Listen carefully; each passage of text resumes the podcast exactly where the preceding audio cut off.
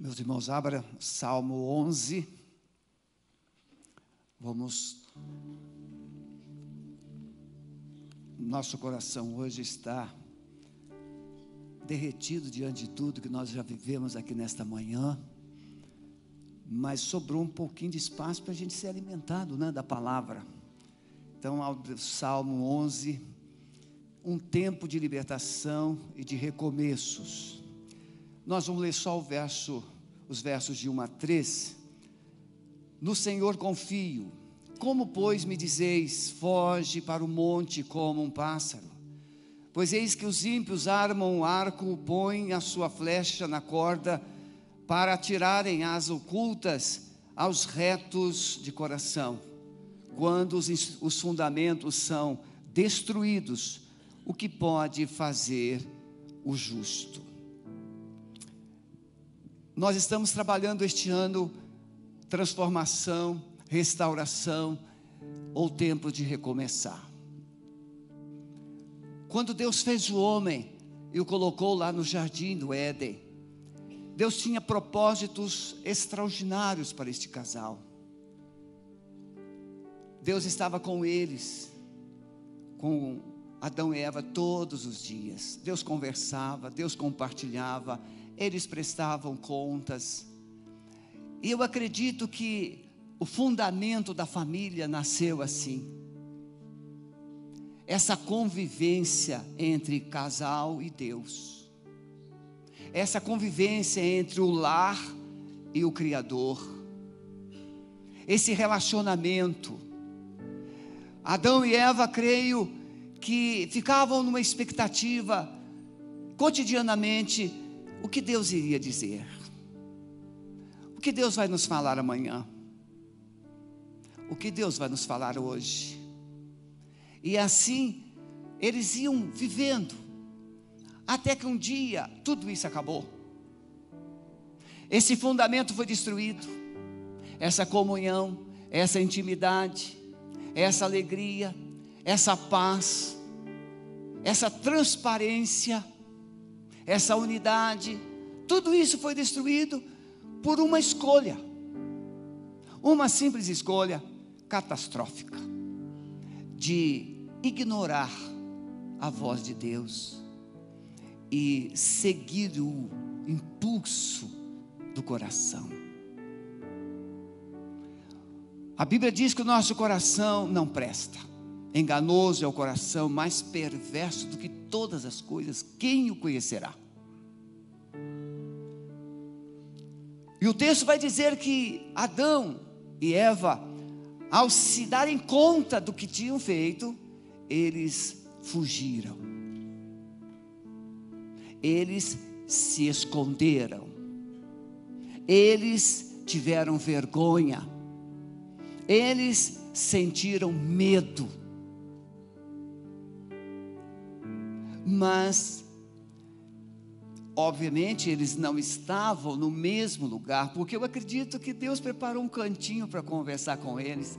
Eles entravam, eles ficavam ali, e eles aprenderam a ouvir, porque eles não tinham nenhum impedimento.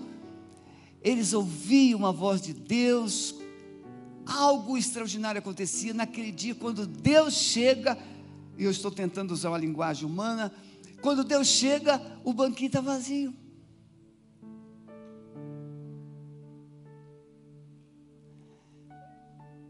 Os dois espaços estavam vazios.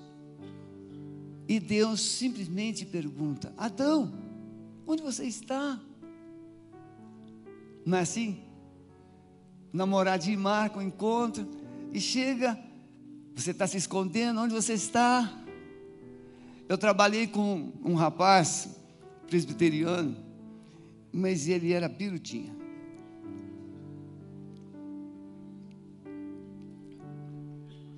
ele era auxiliar lá no meu serviço de chefiar carteiros.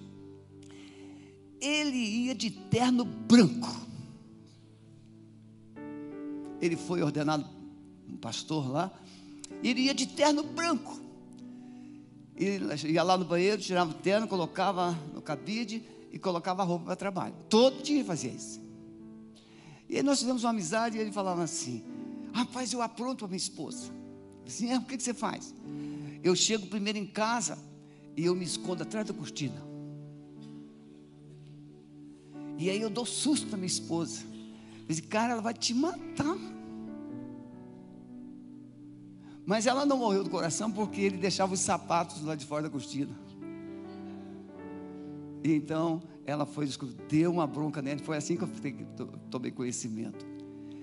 Mas esses encontros, a gente já sabe. Então, quando ela chegava em casa e não via, ela falava assim: Fulano, onde você está se escondendo? O marido chega em casa e fala para a mulher assim: Fulano, onde você está? Eu vou te achar.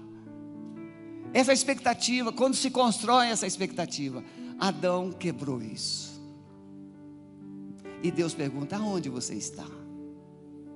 Ah, eu percebi que eu estava nu e eu me escondi. Essa é a história. Então eu creio que esse fundamento que Deus estabeleceu, essa unidade, transparência, alegria, essa paz, essa confiança em Deus, foi tudo roubado, tudo perdido. E esse salmo, ele fala: quando os fundamentos são destruídos, o que se pode fazer? Mas o verso 1 ele diz: No Senhor eu confio, como pois dizeis, foge para o, man, para o monte, ou outra versão, fugir para o monte. Adão fugiu porque ele perdeu a sensibilidade de quem ele era.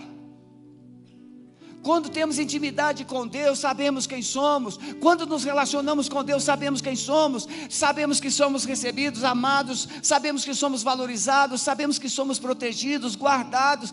Adão sabia muito bem quem ele era. Mas no momento em que o pecado entrou, ele perdeu tudo. Ele não sabia mais nada porque o pecado rouba a identidade, o pecado mata a paz, o pecado destrói os relacionamentos.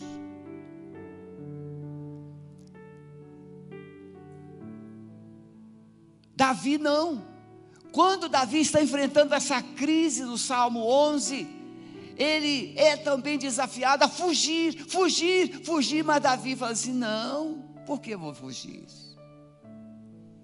Davi não foge porque ele é o Davi que sabe que é o homem segundo o coração de Deus. Davi não foge porque ele sabe que o seu coração não é perfeito, mas o seu coração não tem portas.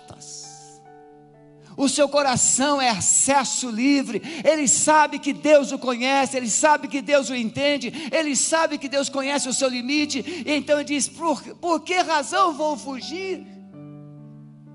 Ele sabe que eu estou passando isso tudo aqui.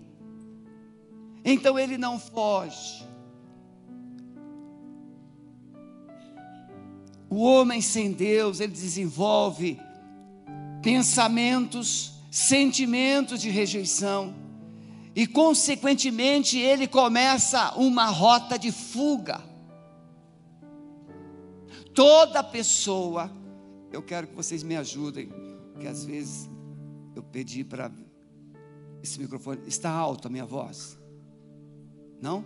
Então, se, eu, se for alto, porque eu percebi que estava um pouquinho alto, levanta o dedinho assim, eu. Todo ser humano, toda pessoa, ela que está bem, se ela estiver em falta com Deus, começa-se uma rota de fuga. Mais antigamente, o, do, os cristãos do meu tempo tinham uma, uma, assim, uma colocação. O crente gosta, os crentes gostam sempre dos primeiros bancos. Você vai nos congressos, tem aqueles crentes roxos, né? eles chegam lá uma hora e meia, duas horas antes do evento, para sentar nas primeiras cadeiras. Aquele crente roxo. E tem aqueles que chegam depois que já começou, não tem problema, e ele senta lá em qualquer lugar, mas aquele roxão senta, ele chega antes que é o quando alguma coisa acontece no coração desse crente roxo, ele começa a sentar na terceira fila, na quarta fila, na quinta fila, e daqui a pouco ele está sentado na última fila. E daqui a pouquinho ele senta na última fila, pertinho da porta. porque instintivamente no coração do ser humano é sinalizada uma rota de fuga. Porque o medo chega, a tristeza chega, a frustração chega, a culpa chega. E gente que carrega esse lixo todo na alma, encontra logo um caminho para fugir foge da casa dos pais, foge da casa dos parentes, foge dos amigos, foge de Deus, foge da igreja, foge de tudo. Mas vai precisar parar.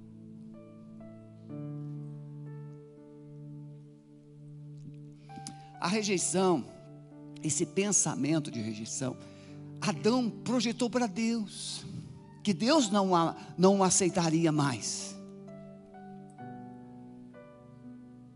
E ele constrói esse pensamento. A rejeição, irmãos, é um acúmulo de tristeza, apatia, complexo de inferioridade, insegurança, culpa, agonia, desânimo, desespero e revolta. E essa revolta, ela sinaliza agressividade, presunção, depressão, complexo de superioridade, competição, inflexibilidade, manipulação, teimosia, amargura, ressentimentos, crítica e controle. Em outro, domingo que vem, sexta-feira que vem, nós começamos o culto de libertação sexta. Você que não pôde vir, venha. Nós vamos falar vencendo a amargura pelo poder do perdão e vamos trabalhar bastante esses itens que nós citamos aqui.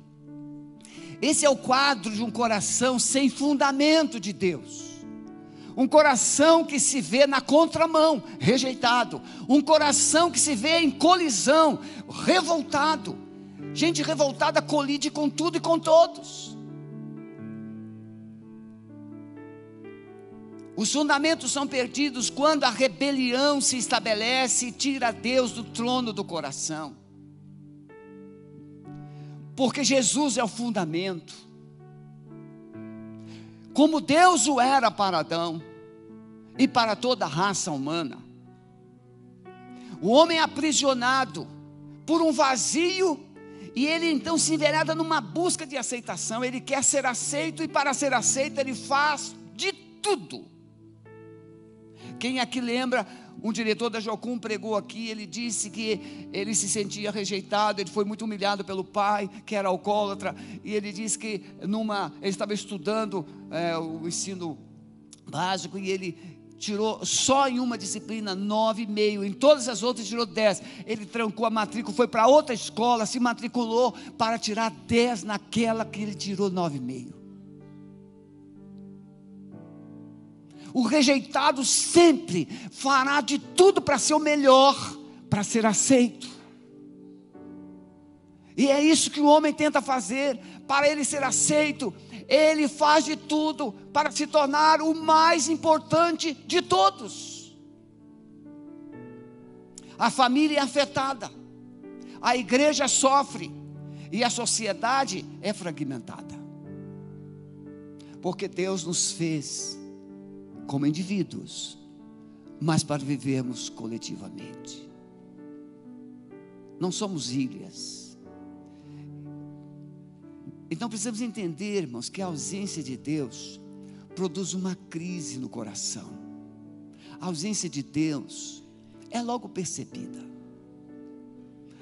Um ser humano apaixonado é a pessoa mais boba que existe. Dá presente, dá abraço, sorri. É a pessoa mais esquisita que existe. É igual avô quando vê neto. Avó. Eu vi o Serginho com o Josué ali, já me deu vontade de ir lá correr. Eu vou voltar aqui.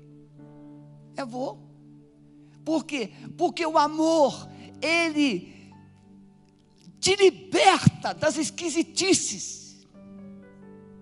E torna uma, você uma pessoa simplesmente simples. O amor é tão simples. O amor não se preocupa em dizer palavras bonitas. O amor simplesmente diz e demonstra. Então, o homem, quando ele perde essa presença, quando ele percebe essa ausência de Deus, ele entra nessa, nesse vazio. E nós vemos isso lá em Gênesis capítulo 3, a partir do verso 9. E chamou o Senhor Adão e disse: Onde estás? Eu ouvi a tua voz, disse ele, soar no jardim, e fiquei com medo e me escondi, porque eu estava nu. Disse Deus: Quem te mostrou que você estava nu? Ah, ninguém gosta de mim. Quem disse? Ah, ninguém me ama. Quem disse? Ah, ninguém se importa comigo. Quem disse isso? Você mesmo está dizendo. É a sua mente, é o seu pensamento que foi totalmente controlado por um sentimento, um pensamento e produziu um sentimento de rejeição. E aí você projeta o seu coração nas pessoas e começa a procurar culpados pelo seu vazio. Na crise existencial, o homem decide deixar para trás aquilo que ele mais ama. O vazio é tão profundo, a dor é tão grande que ele deixa as pessoas que ele mais ama. Preciso de novos ares, diz ele, diz ela.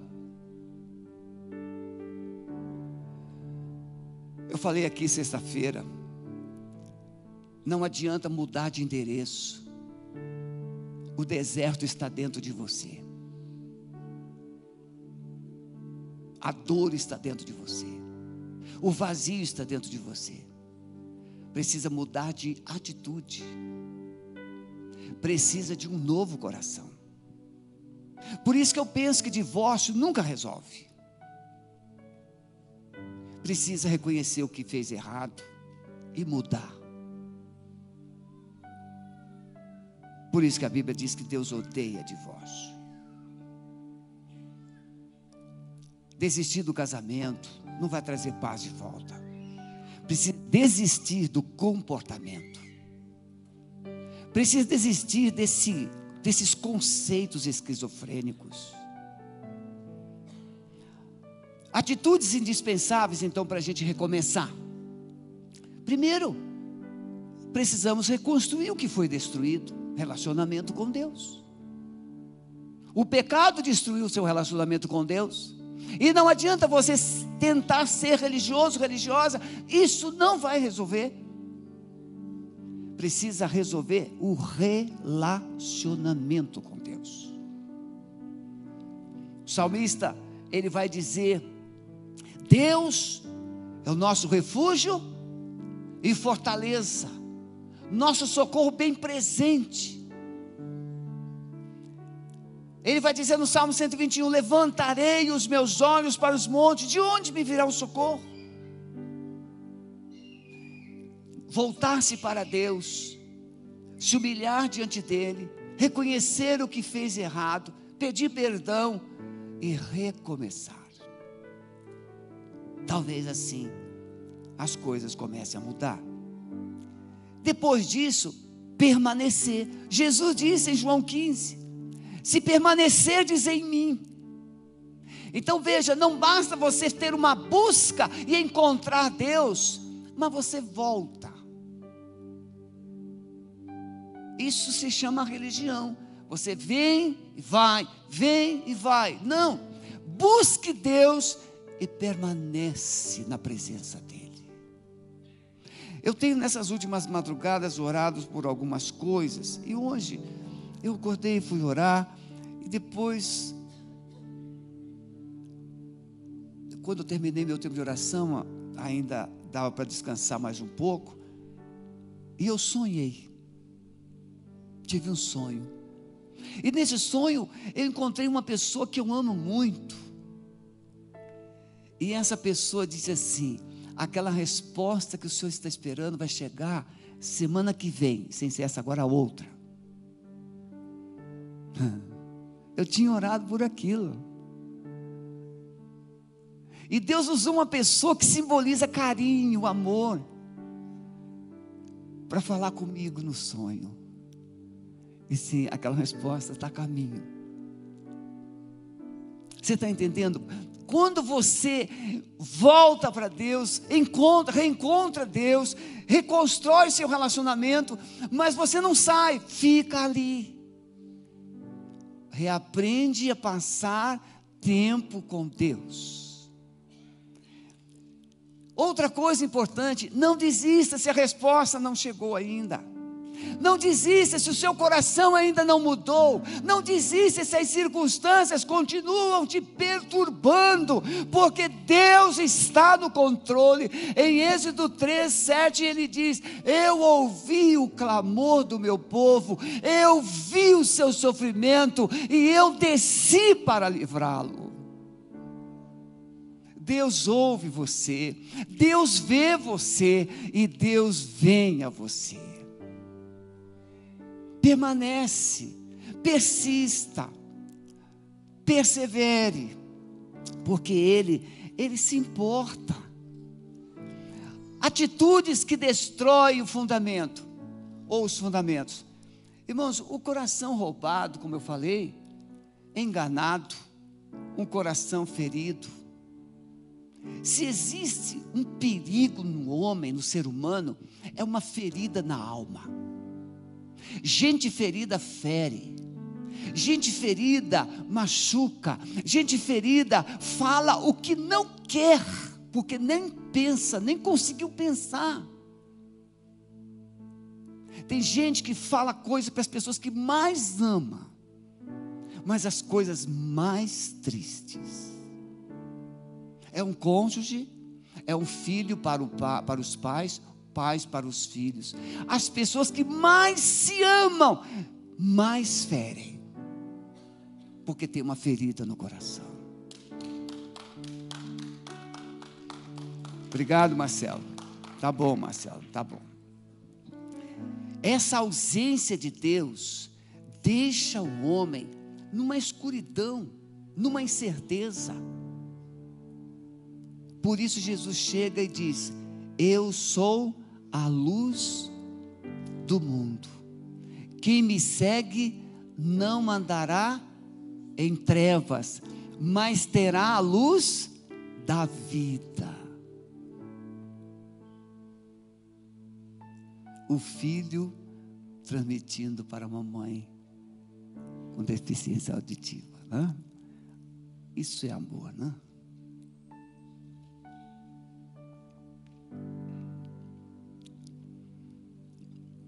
Eu sou a luz do mundo. Você está na escuridão, você está na incerteza. Comece a seguir a Jesus, comece a andar com Jesus, comece a ouvir a Jesus, comece a conversar com Jesus. Aí Jesus começa a tratar o seu coração. Jesus começa a tratar o seu coração. Jesus começa a te aconselhar. Jesus começa a te falar. Jesus começa a te encorajar. Até que você chega um momento assim. Ele me ama. E quando você descobre ou redescobre que é amado, você se sente valorizado de novo. Se sente importante, se sente mais fortalecido. Eu quero procurar concluir com essas palavras aqui. A ausência da verdade, da honestidade, da justiça, são as causas de tanta revolta, dor e sofrimento. Se você ler o capítulo 59 de Isaías, você vai encontrar, dentre tantas coisas, Isaías diz assim: Por isso, e o capítulo começa falando o que é que separa o homem de Deus. Por isso, o direito se tornou atrás, e a justiça se pôs longe porque a verdade anda tropeçando pelas ruas e a equidade não pode entrar. Sim, a verdade desfalece, e quem se desvia do mal arrisca-se a ser despojado. E o Senhor viu e pareceu mal aos seus olhos que não houvesse justiça, e vendo que ninguém havia, maravilhou-se que não houvesse um intercessor por isso o seu próprio braço lhe trouxe a salvação. Quando Deus olhou e viu o caos, que ninguém se importava, os fundamentos destruídos, os relacionamentos, a injustiça estabelecida, porque quando o fundamento verdadeiro é destruído, o, re, o fundamento mentiroso é estabelecido, é enganoso é estabelecido, o caos é estabelecido. Então preste atenção, a imoralidade tem substituído a santidade. Ser santo não deveria ser um capricho cristão. Ser santo é um padrão. É que nós deturpamos a palavra santo. Santo ficou como um objeto de adoração colocado em algum lugar, um altar. Não, você é santo. Na linguagem divina, todo cristão é um santo porque todo cristão foi alguém separado do pecado para viver em um relacionamento com o seu Criador. Ele se separou para Deus. Mas a imoralidade controla o coração. A ambição e a avareza não deixam sinais de amor fluir. Homens Maridos desprezam as esposas e vice-versa. Homens de idade seduzindo crianças. A internet hoje é uma fábrica de vídeos, comercialmente falando, para a indústria da pedofilia. Filhos revoltados abandonando, rejeitando e até matando os pais, como vimos no nosso país muito recentemente.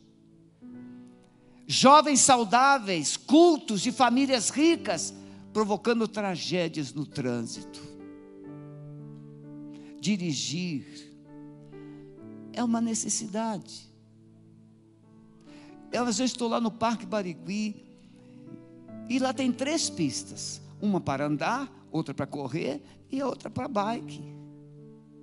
Ou patinete.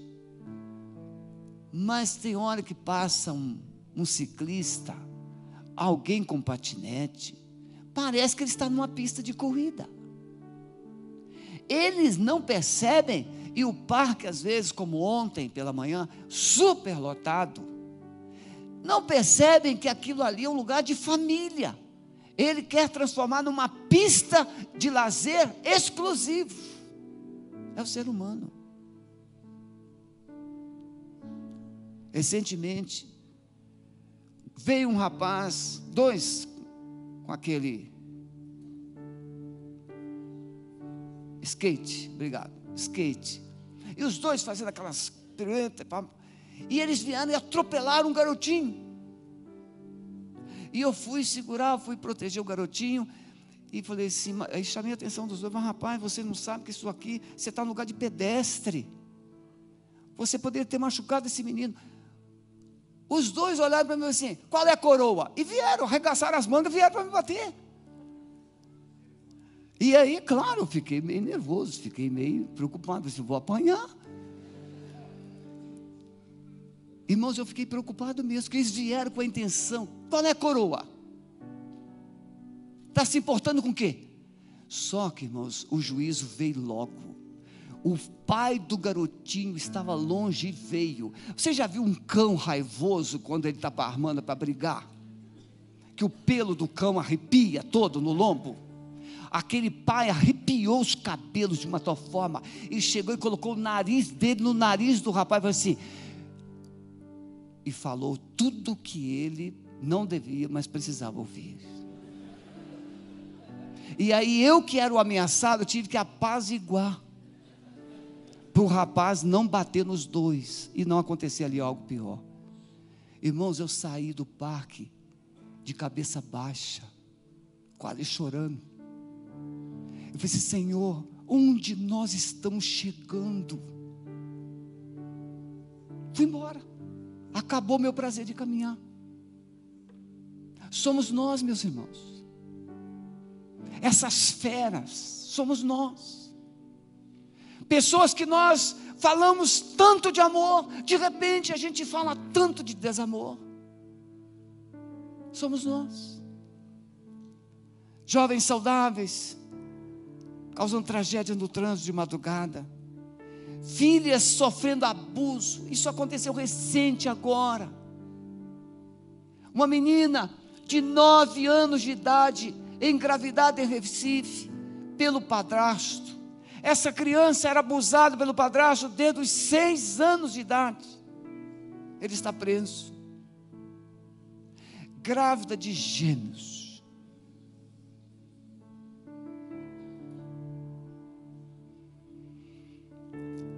Max Sulgado diz: Deus nos fez um pouco menor que os anjos, mas o pecado tem nos tornado um pouco melhor que os demônios. Baixe a sua cabeça, por favor.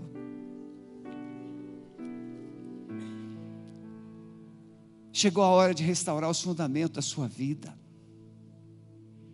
Talvez você não tenha abusado de ninguém, você não tenha matado ninguém, você não tenha feito nada disso que eu fiz, que eu falei aqui. Mas talvez o seu coração esteja fugindo de Deus.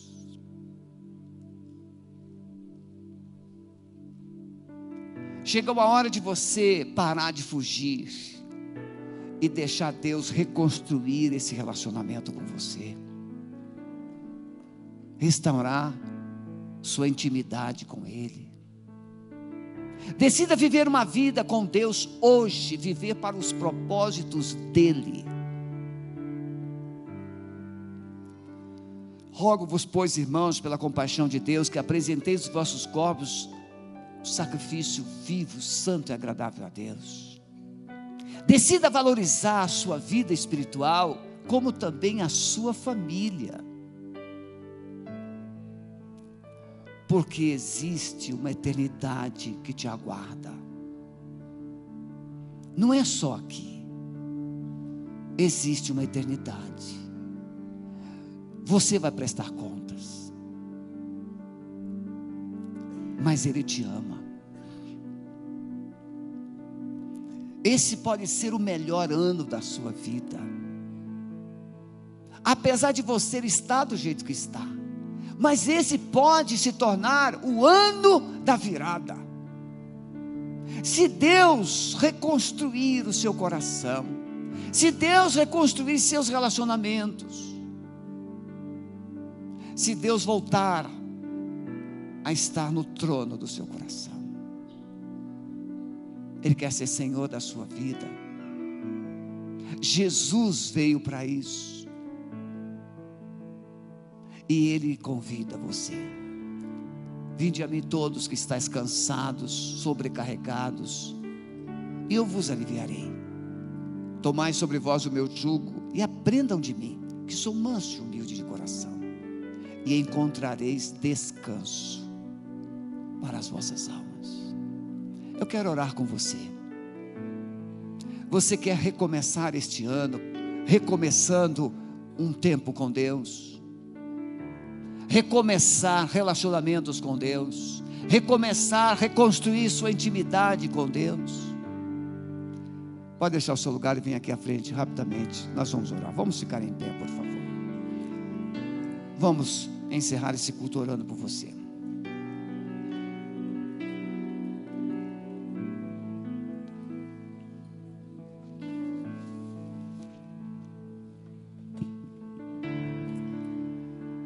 Recomeçar.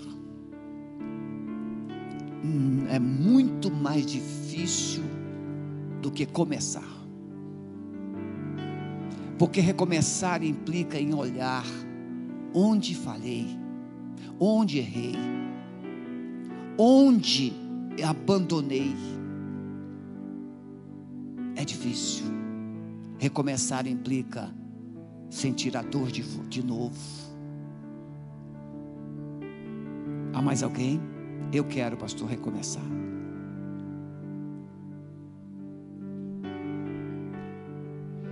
Amado Espírito Santo, não queremos continuar do jeito que estamos, Senhor. Nós queremos recomeçar com o Senhor. restaurar os alicerces do nosso coração, restaurar os alicerces da nossa alma, da nossa vida, e vivermos com intimidade, alegria e paz os teus propósitos. Senhor, nós temos aqui cinco pessoas, cinco mulheres que estão dizendo: quero recomeçar, quero reiniciar. O Senhor conhece o que foi perdido, o que foi ferido, o que foi machucado, mas o Senhor conhece também lá na cadeira, no lugar onde cada um está, como está agora uma guerra no coração Senhor, eu estabeleço a tua paz agora nesse coração. Todo espírito de acusação, todo espírito de desânimo, todo espírito de resistência, de rebeldia, repreendemos agora no poder do nome de Jesus. E nós abençoamos cada vida que está aqui. E profetizamos um recomeço. Os alicerces do Senhor estão sendo restabelecidos nesses corações. Em nome de Jesus. Vocês que estão aqui à frente, venham mais para aqui. Quero dizer uma coisa para vocês. Lá no stand de integração, passe lá, deixe o nome. Nós queremos entrar em contato com vocês. Queremos orar com vocês durante a semana. Alguém vai ligar. Esther, pode fazer isso para mim, Esther? Pode acompanhar a Esther, vai até lá. Ela, se deixar o bolsa na cadeira, pegue. Deus abençoe, irmãos, até às 18h30, na paz. Mão em paz, em nome de Jesus.